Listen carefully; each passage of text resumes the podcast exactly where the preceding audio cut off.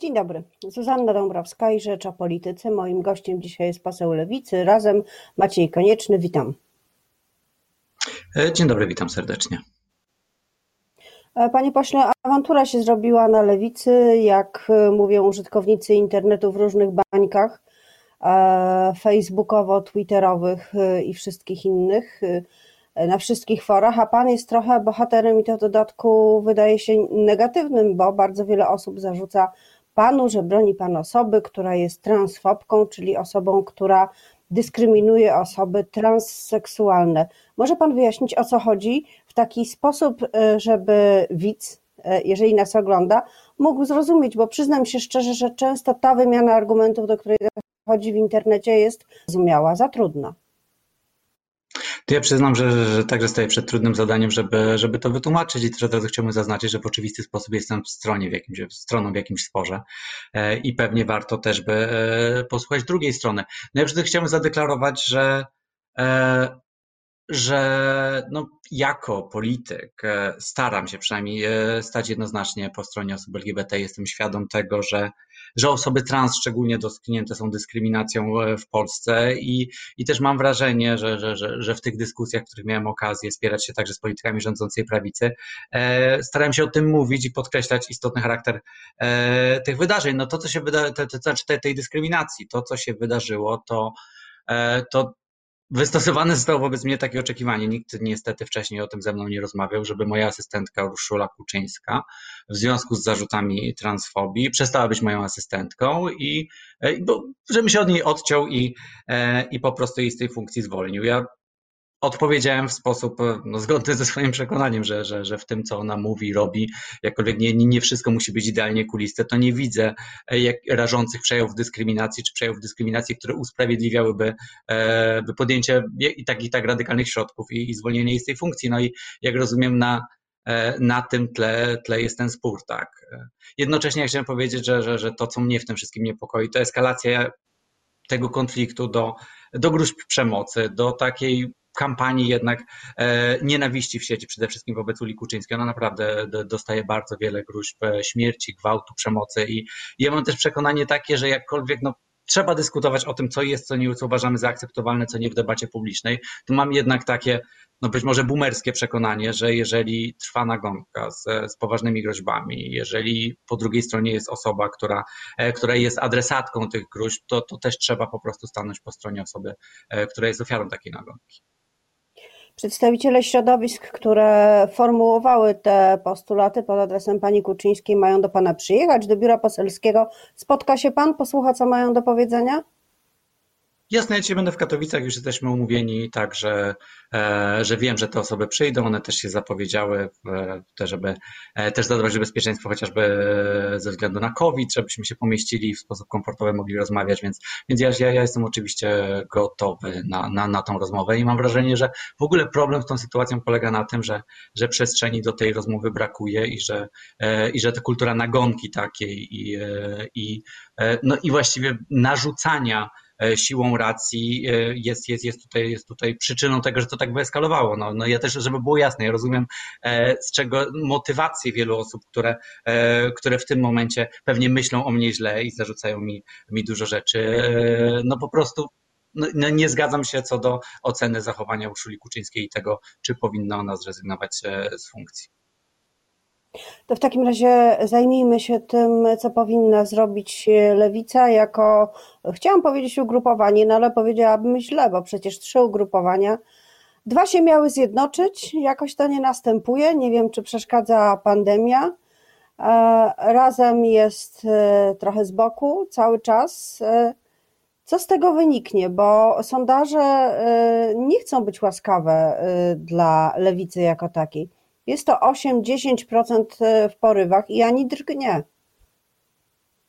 No przyznam, że bywały mniej łaskawe w przeszłości, jednak mam wrażenie, że, że jeżeli patrzymy na ostatnie miesiące, to, to, to jesteśmy po pewnym odbiciu z tego dołka. No ale to oczywiście mała, nie jest tak, że to jest szczyt naszych ambicji, że już bardzo się cieszę, że mamy 8%, a nie 6%. Tak? No, e, no jest kwestia taka, że faktycznie pandemia nieco utrudnia działalność polityczną, chociażby w terenie. Jest prawdą, że, że, że, że to nie jest normalna formuła sporu, ale myślę, że chociażby ostatnia konwencja lewicy, konwencja młodych, pokazuje, że, że gdzieś tam ten potencjał wzrostu i, i jest, bo jednak ludzie się obracają przeciwko autorytarnej, e, ksenofobicznej e, władzy, która swoją popularność buduje także na szczuciu na, na mniejszości, na osoby LGBT, e, także na antykobiecej, radykalnej polityce, na, na, na na zaostrzeniu jeszcze bardziej restrykcyjnego prawa aborcyjnego w Polsce i to budzi opór, tak? To znaczy coraz więcej osób, które nie myślały być może o sobie wcześniej jako lewicowe, widząc, że ich prawa są bezpośrednio zagrożone przez tą e, e, autorytarną e, władzę, no zaczynają myśleć, że skoro ja nie jestem przeciwko prawicy, skoro rząd jest prawicowy, to może ja jestem lewicowy i teraz pytanie, e, czy uda nam się to zagospodarować i, e, i co z tego wyniknie. No właśnie, bo sondaże pokazują też wzrost e, zasięgu postaw lewicowych. Prawie 50% młodych kobiet, kobiet mieszkanych dużych miast deklaruje poglądy lewicowe, 40% w ogóle młodych osób, licząc bardzo szeroko, mogłoby się skłonić do, mm, do takiej postawy. A przypomnę, 8 dla lewicy, to może jeszcze są jakieś błędy polityczne, które y, robicie, które robi razem. Na, skupmy się na pana partii. No tak, no ja Mam takie przekonanie, że lewica musi iść swoją drogą i że ta droga musi oznaczać jednoznaczne stanie po stronie e, praw pracowniczych, socjalnych, czyli takiej równości ekonomicznej i troski o to, żeby państwo jednak nie pozostawiało nikogo za burtą, żeby państwo było tym bezpiecznikiem dla wszystkich, którym powinie się noga, bo są w trudniejszej sytuacji. Czyli tak ambitnie, ambitne w stylu zachodnim, skandynawskim państwo opiekuńcze, połączone oczywiście z pełnym pakietem praw obywatelskich i demokracją. I to jest tak, że bierzemy to, co najlepsze e, od naszych e, przeciwników politycznych i jeszcze to ulepszamy, tak? To znaczy, że my mówiąc, że nie, ma, nie jest tak, że jest, mamy wybór pomiędzy tą taką autorytarną, zamordystyczną prawicą, która udaje, że jest trochę fajna, socjalna, a taką e, tą drugą prawicą, która, e, która buduje e, swoją, swoją tożsamość na tym, że nie jest pisem, że, że, że gwarantuje jakieś minimum demokracji. No my nie chcemy ani my chcemy ambitnych praw, praw demokratycznych, praw kobiet, legalnego przerywania ciąży, poszanowania praw LGBT, pełny, pełny, pełnych swobód demokratycznych, ale jednocześnie e, na przykład tego, żeby, e, żeby prawa pracownicze w Polsce w końcu były przestrzegane, żeby nie można było zwalniać w Polsce za działalność związkową, tego, żeby służba zdrowia w Polsce była w końcu finansowana na poziomie rozwiniętych państw, bo e, to jak, jak ogromne koszty są niedofinansowania służby zdrowia, to o tym przekonaliśmy się w COVID-zie. Tego, żeby państwo wzięło odpowiedzialność za budownictwo mieszkaniowe, czyli w skrócie tego, żeby te podstawowe rzeczy, które decydują o tym, na ile komfortowe i bezpieczne jest nasze życie, czyli praca, zdrowie, mieszkanie, żeby w tych kluczowych dla życia ludzkiego e, kwestiach państwo było wsparciem, tak? No, no i to jest, to jest program lewicy. Dla mnie, dla mnie to są rzeczy najważniejsze i, e, i żeby skutecznie się z tym przebić, trzeba rozbić ten duopol pomiędzy PiSem i Platformą Obywatelską i trzeba mówić swoim głosem. No i e, jeżeli ktoś by mnie pytał o receptę, to, to byłaby taka. Panie pośle, w Nowym Ładzie, planie, który ma przyjąć Prawo i Sprawiedliwość zaprezentować. Czy będzie to plan na rozwój państwa, czy będzie to plan wyborczy, to się dopiero e, okaże, ale tam między innymi ma znaleźć się postulat 30 tysięcy kwoty wolnej od podatku. Co pan na to? Czy to było, byłby instrument, który pozwoliłby tym, którzy mają najmniej, żeby mieli trochę więcej, żeby lepiej sobie radzili? To jest remedium? No to jest instrument, który pozwala wszystkim mieć trochę więcej, także tym, którzy w oczywisty sposób ci, którzy zarabiają mniej, dla nich to jest większa zmiana, bo, bo te trochę więcej oznacza, czy będą mieli na czynsz, czy bezpiecznie do, do, dożyją do końca miesiąca, czy będą musieli oszczędzać na wakacjach. Więc w oczywisty sposób podniesienie kwoty wolnej od podatku największą poprawę spowoduje u tych mniej zamożnych, tej większości właściwie, która jednak żyje od, od pierwszego do pierwszego i dlatego to jest dobre rozwiązanie, ale to jest tylko jeden element, który nie składa się na sprawiedliwy system podatkowy, bo gdzieś tą dziurę wynikłą z tego, że że te wpływy do budżetu będą mniejsze, trzeba będzie także załatać, jeżeli chcemy mieć ambitne, a nie tanie państwo. E, I do tego potrzebny jest progresywny system podatkowy oraz e, opodatkowanie wielkich korporacji, wielkiego biznesu. I także, i to, to, to, to jest postulat partii Razem, do którego jesteśmy bardzo przywiązani, likwidacja liniowego podatku PIT dla przedsiębiorców. Bo dzisiaj jest tak, że mamy tak naprawdę taki system podatkowy, w którym ci, którzy zarabiają więcej, płacą proporcjonalnie mniejsze podatki, bo nie ma właściwie pracowników dużo zarabiających. Każdy, kto dużo zarabia, to nagle staje się przedsiębiorcą, przechodzi na samozatrudnienie. E, dotyczy to także osób e, często niezamożnych. No ostatnio mieliśmy z absurdalną sytuacją do czynienia w Sejmie, kiedy minister w ramach e, chwalenia się, jak doskonale radzi sobie polska gospodarka w pandemii, chwalił się tym, że rośnie ilość firm. No tylko, że to ilość firm w Polsce wynika z tego, że to nie są prawdziwe firmy, tylko to są pracownicy, którzy zostali pozbawieni swoich praw i wypchnięci na samozatrudnienie. I to jest ogromna dziura także w systemie składek i podatków, ponieważ e, ci pracownicy, często lepiej zarabiający, albo w przypadku tych lepiej zarabiających, to jest także unikanie opodatkowania. I, e, no i myślę, że, że sprawiedliwe podatki muszą być takie, że faktycznie przede wszystkim troszczymy się o to, żeby ci, którzy z trudem wiążą koniec z końcem, nie musieli płacić podatków, które pozbawiają ich szansy na to, żeby bezpiecznie zapłacić czynsz i spokojnie żyć, ale że ci, którzy najwięcej czerpią z tego, jak działa nasza gospodarka, z naszej pracy, żeby oni proporcjonalnie dużo więcej dokładali. I no na dzisiaj niestety ten system jest odwrotnością, tego jest niesprawiedliwe i samo podwyższenie kwoty wolnej od podatku tego nie naprawi. Jak się skończy ta kadencja? Są różne warianty. Być może taki układ niepewnej większości będzie trwał, e, być może będą cały czas podejmowane starania o konstruktywne wotum nieufności, być może stanie się coś takiego, niezbędne e, przyspieszone wybory, a gdyby zatrzymać się na chwilę nad tym konstruktywnym wotum nieufności, czyli cała opozycja gromadzi siły, na stronę opozycji przechodzi na przykład porozumienie Jarosława Gowina, powoływany jest rząd techniczny. Dla Was e, byłby to wariant możliwy do poparcia i gdzie by były granice takiego opozycyjnego kompromisu? Nie wyobrażam sobie tworzenia wspólnego rządu, nawet technicznego, z Konfederacją. To jest e, formacja antydemokratyczna, skrajnie prawicowa, e, jawnie wroga wielu mniejszościom. No pytanie jest, czemu służy ten rząd, jeżeli uznajemy, że ten rząd ma służyć wcześniejszym wyborom, to znaczy jeżeli godzimy się z faktem, że mamy sprzeczne programy i nie da się ich połączyć, bo naprawdę poseł Konieczny z posłem Nitrasem nie wiem, co mieliby wspólnie zrobić tak naprawdę, no to, no to możemy rozmawiać, tak? Tylko że się boję, że za tym stoi jednak takie, taka wizja, że te wszystkie różnice polityczne są nieważne, że, że tak naprawdę to musimy się wszyscy zjednoczyć, w domyśle zjednoczyć się po, po, pod, pod skrzydłami Platformy Obywatelskiej. I wydaje mi się, że to z wielu powodów nie jest najlepszy scenariusz dla Polski, bo jednak wiele osób, które teraz odchodzi od PiSu przez afery, przez to, że oni ewidentnie oderwali się i, i są już takim salonem e, władzy, który który obławia się na Polsce tak naprawdę i wiele osób z PiSu to widzi, tak, no widzi, że ci, którzy myśleli, że kradną, ale dają, powoli myślą, że za dużo kradną i za mało dają, tak, i chcą od tego e, PiSu odchodzić, ale oni nie odejdą do Platformy Obywatelskiej, bo oni nie chcą powrotu tego, co było i wydaje mi się, że jeżeli warunkiem zmiany, trwałej zmiany układu sił na polskiej scenie politycznej jest to, żeby część wyborców z PiSu uznała, że to jednak nie jest dobry pomysł, no to jednoczenie się pod skrzydłami liberałów naprawdę temu nie pomoże. A co pomoże?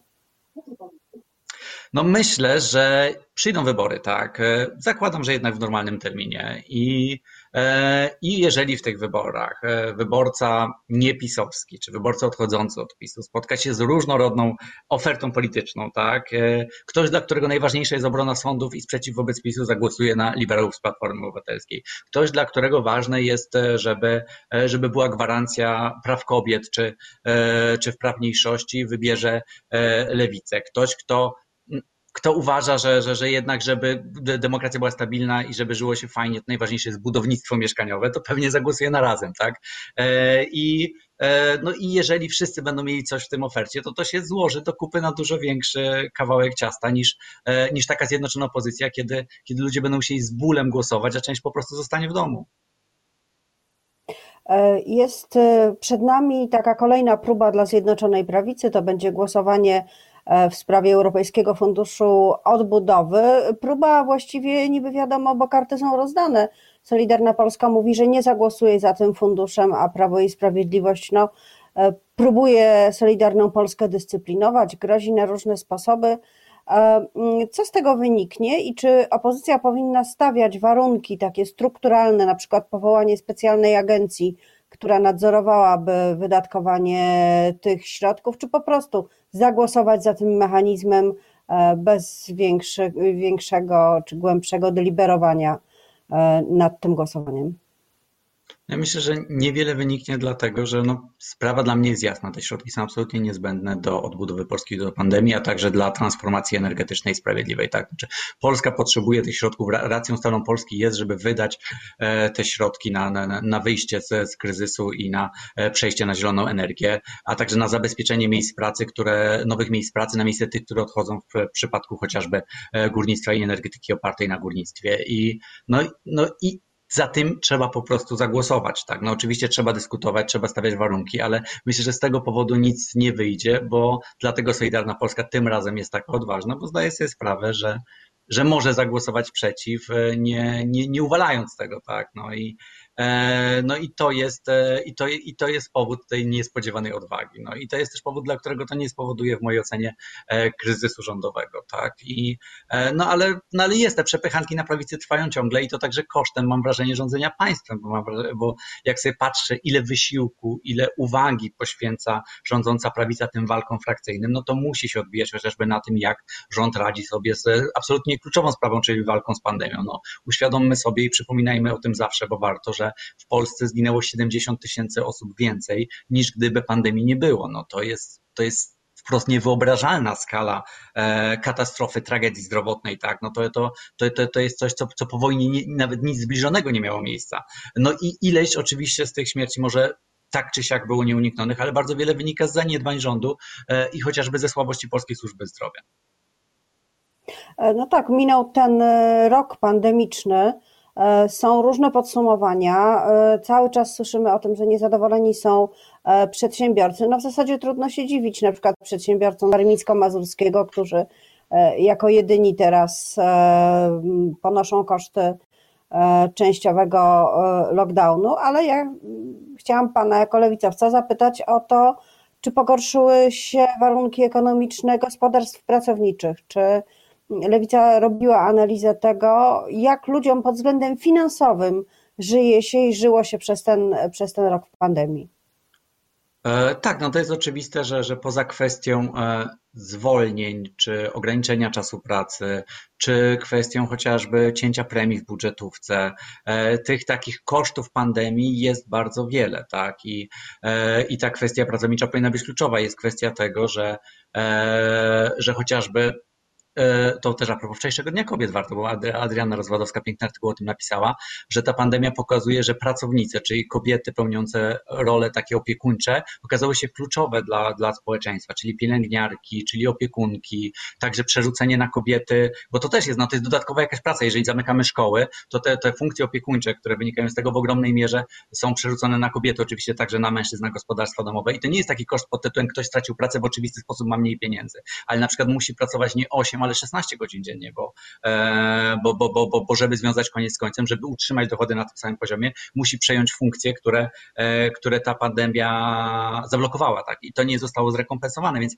ja nie mam wątpliwości, że to pracownicy e, w tym momencie tracą na pandemii najwięcej i że te formy pomocy były niewystarczające i tutaj akurat no i jako razem e, stoimy na pozycji, że, że po prostu powinna być większa interwencjonizm państwa, że stać nas na większy interwencjonizm, że jeżeli rząd się chwali, że, że pomimo tej trudnej sytuacji pandemicznej budżet polski jest, e, jest, jest w, dobrym, w dobrym stanie, że ten kredyt, który możemy zaciągać w tym momencie wciąż jest tani, to to jest moment na to, żeby także z deficytu finansować bardzo ambitne polityki pomocowe państwa, tak żeby pracownicy, ludzie po prostu starający się przeżyć, mieli od państwa wsparcie a firmy nie padały i nie rosło bezrobocie, tak? Także po to, żeby, żeby ludzie mieli za co kupować rzeczy, bo, kolej, bo pomimo tego, że do tej pory jakoś ta gospodarka się trzyma, to jeżeli e, jeżeli to spowolnienie będzie trwało dłużej, to, to, to może, może możemy popaść w trwałą spiralę recesji i, e, i bezrobocia. I dużo taniej byłoby w tym momencie zainwestować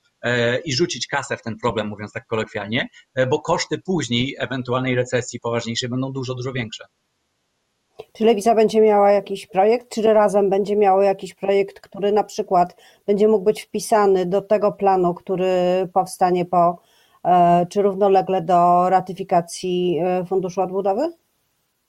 Znaczy my zgłaszamy projekty na przykład wsparcia dla dla osób, które tracą pracę w związku z pandemią. Złożyliśmy projekt wsparcia kryzysowego. Zwracamy uwagę na takie kwestie, też, które, które trzeba w kategoriach rozwoju gospodarki myśleć, jak chociażby bezpieczeństwo lekowe i to, żeby Polska była w stanie samodzielnie produkować leki. Tak? To jest e, też rzecz, którą trzeba myśleć w kategorii tego, jaki przemysł w przyszłości ma w Polsce zastąpić pewne, e, pewne miejsca pracy, które dobrej jakości zresztą, które, które, które będą musiały odejść. No ale no też też jest kwestia tego, a propos propozycji lewicy pandemii i, i, i, wyjścia z kryzysu, no to wydaje mi się, że, że, że ważną jest kwestia właśnie tego, żeby, żeby na pandemii nie zyskiwały wielkie korporacje, ale żeby chociażby polityka lekowa państwa była w interesie społecznym, co wymagałoby poluzowania patentów na, na szczepionki. Tak? No my jako lewica się o to pominamy i to jest ciekawa historia. Dzięki presji lewicy na to, żeby, żeby nie godzić się na dyktat tych wielkich koncernów, my tak trochę jak na, jak na, na, na łaskę Bożą czekamy na to, czy te koncerny nam wyślą te szczepionki, czy nie. No i później wychodzi premier demokratycznego i państwo mówi, niestety obiecali, ale nie wysłali. Tak? No to mówimy, to to jest postawione na głowie. Tak? No jeżeli my z publicznych pieniędzy wydajemy grube miliardy na to, żeby te te technologie wypracować, to nie może być tak, że później w pełni o ich zastosowaniu decydują wielkie korporacje. I teraz co się stało? To jest bardzo ciekawa historia, ponieważ dzięki tej presji lewicy okazało się, że rząd e, premiera Morawieckiego, który na początku nie wiedział kompletnie o co nam chodzi, jako jeden z trzech obok bardzo lewicowych rządów Hiszpanii oraz Danii, upomniał się o poluzowanie polityki patentowej, co oznacza, że jednak ta sprawczość lewicy i obecność lewicy w Sejmie e, zmienia, zmienia to, jak patrzymy na to chociażby, czy czy na przykład polityka zdrowotna i lekowa powinna być przedmiotem zysku, czy jednak jest czymś więcej. I z tym optymistycznym dla lewicy wnioskiem możemy naszą rozmowę zakończyć. Bardzo dziękuję. dziękuję. Moim gościem był poseł lewicy razem e, Maciej Konieczny.